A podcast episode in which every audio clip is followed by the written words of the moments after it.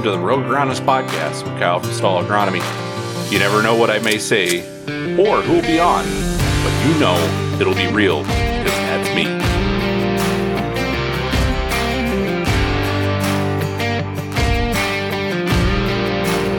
Hello, everybody, welcome back to the podcast. Kyle, and this week, let's talk about one of the hot button issues that's going on in agriculture. And one of those is the Ag Economy Barometer uh, from Purdue University. God, I still love the music. Um, so new new mix board and a bunch of new things to kind of play with here. So we're gonna have a little bit of fun, but let's talk about the Ag Economy Barometer. And one of the things that Purdue puts out is a farmer survey where they talk to farmers or potentially actually pose questions to farmers about how they feel about anything that's going on in the market at this point. So Every month they update this. The current ag economy barometer declines, is the headline. Uh, producers concerned about rising costs and supply chain disruptions. So they pose a lot of questions to people. And if you actually look at the index that they have of how people are feeling about the ag economy, it is the lowest point it's been since last, or actually two years ago, when we had essentially $3 corn and we're essentially kind of in the middle of a little bit of a drought or some major stress issues. So, why is it so far down? Yeah, it's kind of a lot about what we talked about on the podcast uh, a couple months ago when I talked about don't believe the hype on 2022. So now we're into that slump. We're into the the new year. We're in a new crop year essentially. So we're in 2022 season. And guys are looking at uh, increased input prices, uh, potential that we have some issues coming as far as supply issues with herbicides, fertilizers, whatever it is. Uh, a lot of things are kind of not going well. Maybe. So the thing, I guess, that we're getting caught up in and that I've seen kind of dealing with guys in the industry right now, not necessarily dealing with, but working with, is we're getting really caught up in the hype. Um, so yes, fertilizer's up. Uh, chemicals are up, not as much as fertilizer. Um, when I'm doing plans, maybe we're up 10 to 20% at the most. I wouldn't say it's it's a ton. You know, Roundup is definitely up, glyphosate's up. But for the most part, most chemicals aren't a whole lot different than they were last year. You can blame me for that. Maybe clethodim or something's up. But for the most part, on average, uh, chemicals aren't too crazy. So the biggest thing that we're running into issues with is it's more farm sentiment than it is actual issues. So yes, there are supply issues when we talk about parts. There are supply issues when we're talking about new equipment. Um, a lot of those things we can kind of handle, right? Parts and new equipment is a little bit different thing, but most of those parts that we're having issues getting, from my standpoint, has been precision farming or technology supplies. Anything that needs a microprocessor or a chip. Most of the time, it seems like we can get stuff we need. Uh, maybe not everything we need, but most things we can get. So, what's uh, what's causing a lot of this issue? I, think a lot of this issue is it, it just feels like something could happen that could be bad. So, why are we getting there? I, I, think a lot of this goes back to coffee shop talk, uh, diner talk, whatever you want to call it farmer to farmer talks, everybody we always kind of lean towards the negative, which is really funny because when you when you think about farmers, we always talk about farmers as being the forever optimists.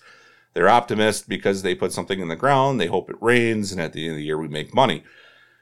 The the the struggle we have is we're just really drawn to the negative, and for whatever reason, the negative this year is we want to talk about fertilizer prices, we want to talk about land rent the neighbor's paying more money for land rent because well, I don't know why the heck he's doing it.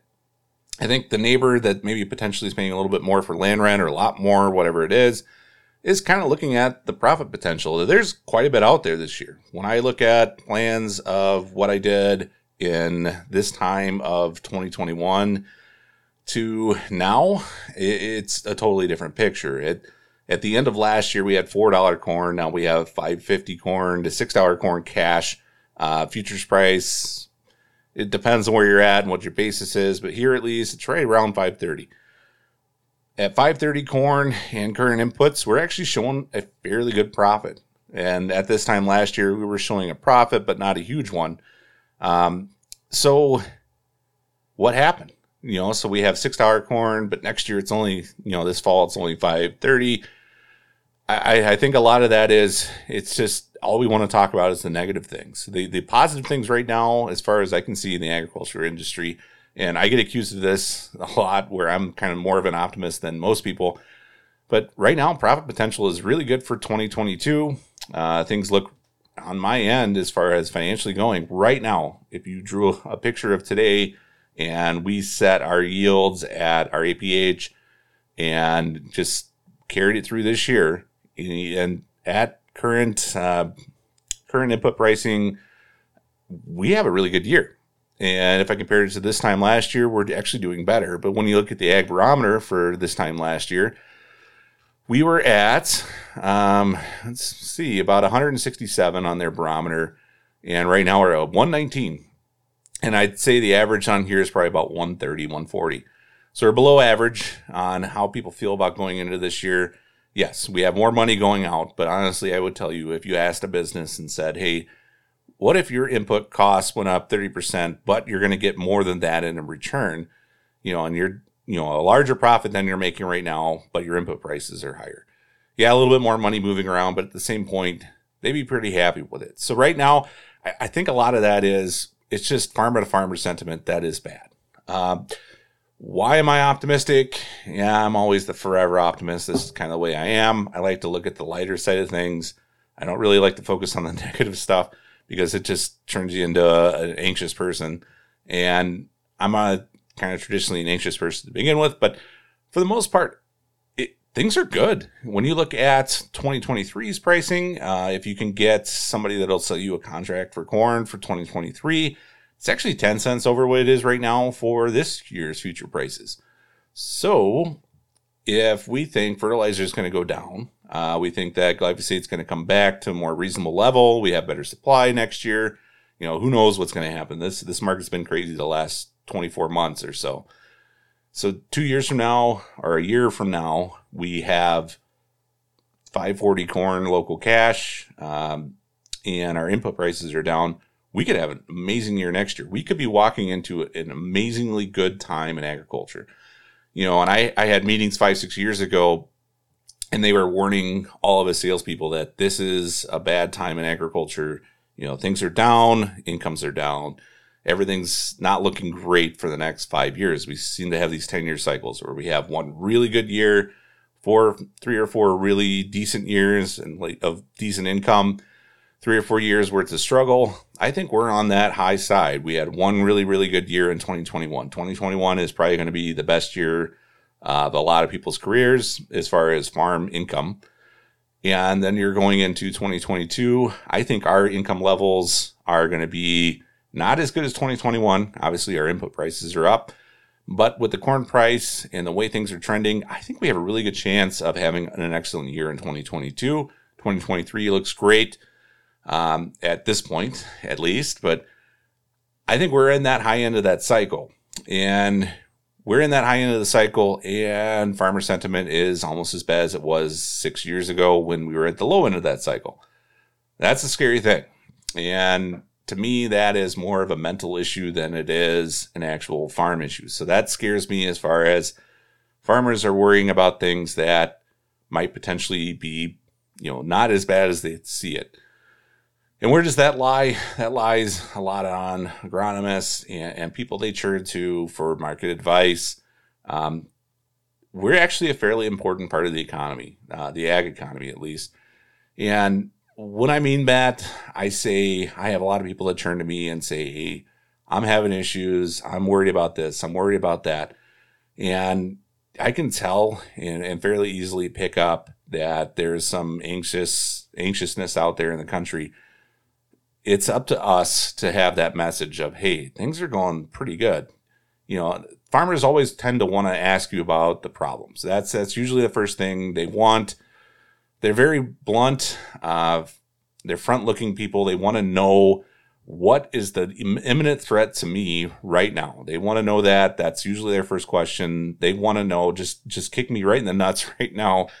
And I'll, i am not going to fault them for that. Uh, I actually kind of like the fact that they want to know that blunt thing right up front.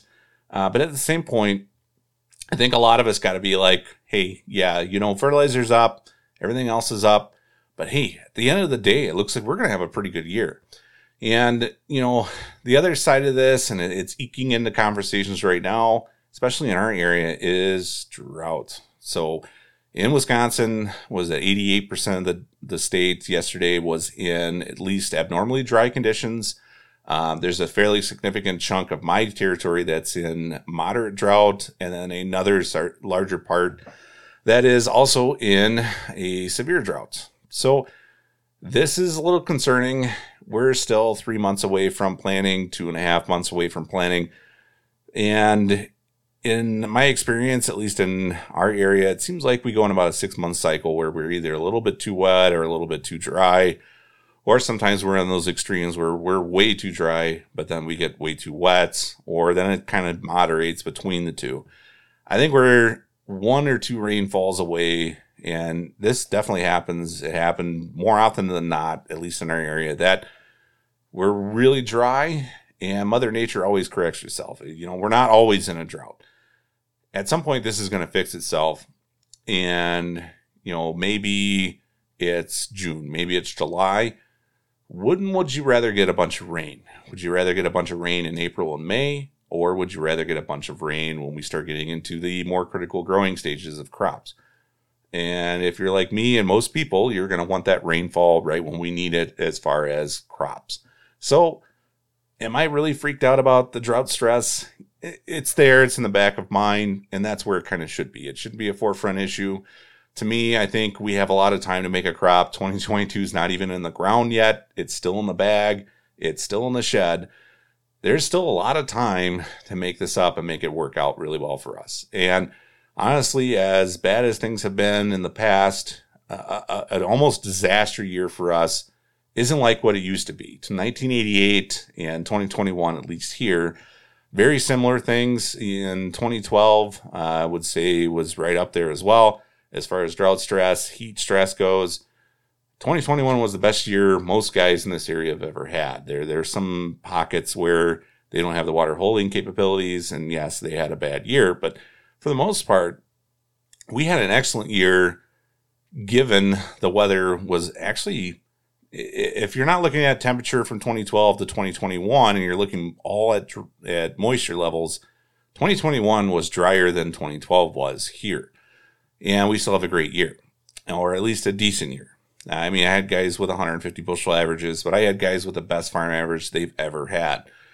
And for me, it, it, that comes down to genetics as far as grain or as crops goes. You know, we, we have better hybrids, we have better varieties on soybeans. The other side of that too is we've changed a lot of farming practices. We're experiencing or experimenting more with no-till. Um, you know, cover crops play into that a little bit, but cover crops did not pay off as well this year as what they have in the past. And actually, in a lot of places, they hurt us because they took up more moisture out of the soil but we have better improved farming practices. We have better genetics as far as drought stress and stress goes. Things look really good. I, am not as worried about that low end yield. You know, I think we have a greater potential that we can kind of maintain a low. I, I'm looking at more at we don't really get much below a certain level now, at least in the last 10 years or so. And we're seeing more of that high end stuff. So, I really think farmer optimism should be better than it is. I, I get where it's at. I understand why it's where it is. But at the same point, a lot of that onus falls upon us, the advisors, the guys that are working with farmers. You know, we're, we're trying to sell them things and we're, we're consistently wanting to fall into that negative trap. You know, what's the worst thing that's going to happen to me? Okay, fertilizer's up. Should I buy now? I don't know. It's probably going to keep going up. You better buy more. You, we got to kind of figure out, and there are a lot of people that talk about this, how to kind of say, yes, acknowledge, then also kind of detract and move into a different mindset. And, and that that's a really important thing and a really important skill to be as an agronomist, a salesperson, someone who's front facing and working with farmers in an advisory role. I really think that's an important thing to have and to get your guys in the right mindset. Uh, one of my guys who I would say is not the forever optimist, usually he's more of a pessimist. This year he's excited. He's he had a great year of 2021 financially, the best year he's ever had on this farm. We're looking at 2022. potentially the second best financial year he's ever had in his farm's history. 2023 looks even maybe better than 2022, not quite as good as 2021. At this point, we don't know what fertilizer inputs are going to be, but for the most part, this guy is going to have one of the best years or the best stretch of years in his farm's history. He's excited, and there's no reason a lot of people should be excited. I mean, unless you're looking for a brand new tractor, uh, a John Deere Green Star piece of uh, precision farming equipment, which are insanely hard to come by at this point. Outside of that, man, it, it looks like a great stretch of years in agriculture. And, and I kind of realized that, right? Live in the moment a little bit. Um, you know, there's a quote from The Office, and we'll, we'll end with this quote, but one of the quotes from The Office is, it, you wish you would have been, or would have known you were in the good old days when you were actually in them. And, and what they meant by that was, you know, when you're looking back in the past, you always kind of look back nostalgically at what happened in the past. When you had some good times, sometimes you don't really quite understand that you're in them. And I think that's where we're at. We don't really fully understand that maybe this is probably one of the best stretches of uh, financial history in agriculture. And don't let that detract you from the fact that you probably might be in that. Don't let everything else kind of start pulling you down. Realize that, hey, this might be a lot of fun and we could have a lot of fun in the next couple of years. Um, you know, and at some point, these supply chain crises are going to fix themselves. We're going to have an ample supply of equipment. Um, we're going to have more things than we could actually figure out what we want to do with them. We're going to be putting up sheds and bins and doing all kinds of fun stuff and building the future of farms. So don't quite get pulled into that trap. I get that. I get what's going on. But at the same point, let's detract and kind of get guys into that right mindset. So hopefully you guys enjoyed and I'll catch you next time. Thank you for listening to the Rogue Agronomist podcast. Be sure to check out our website, stallagronomy.com, and our other social media for more information and other episodes.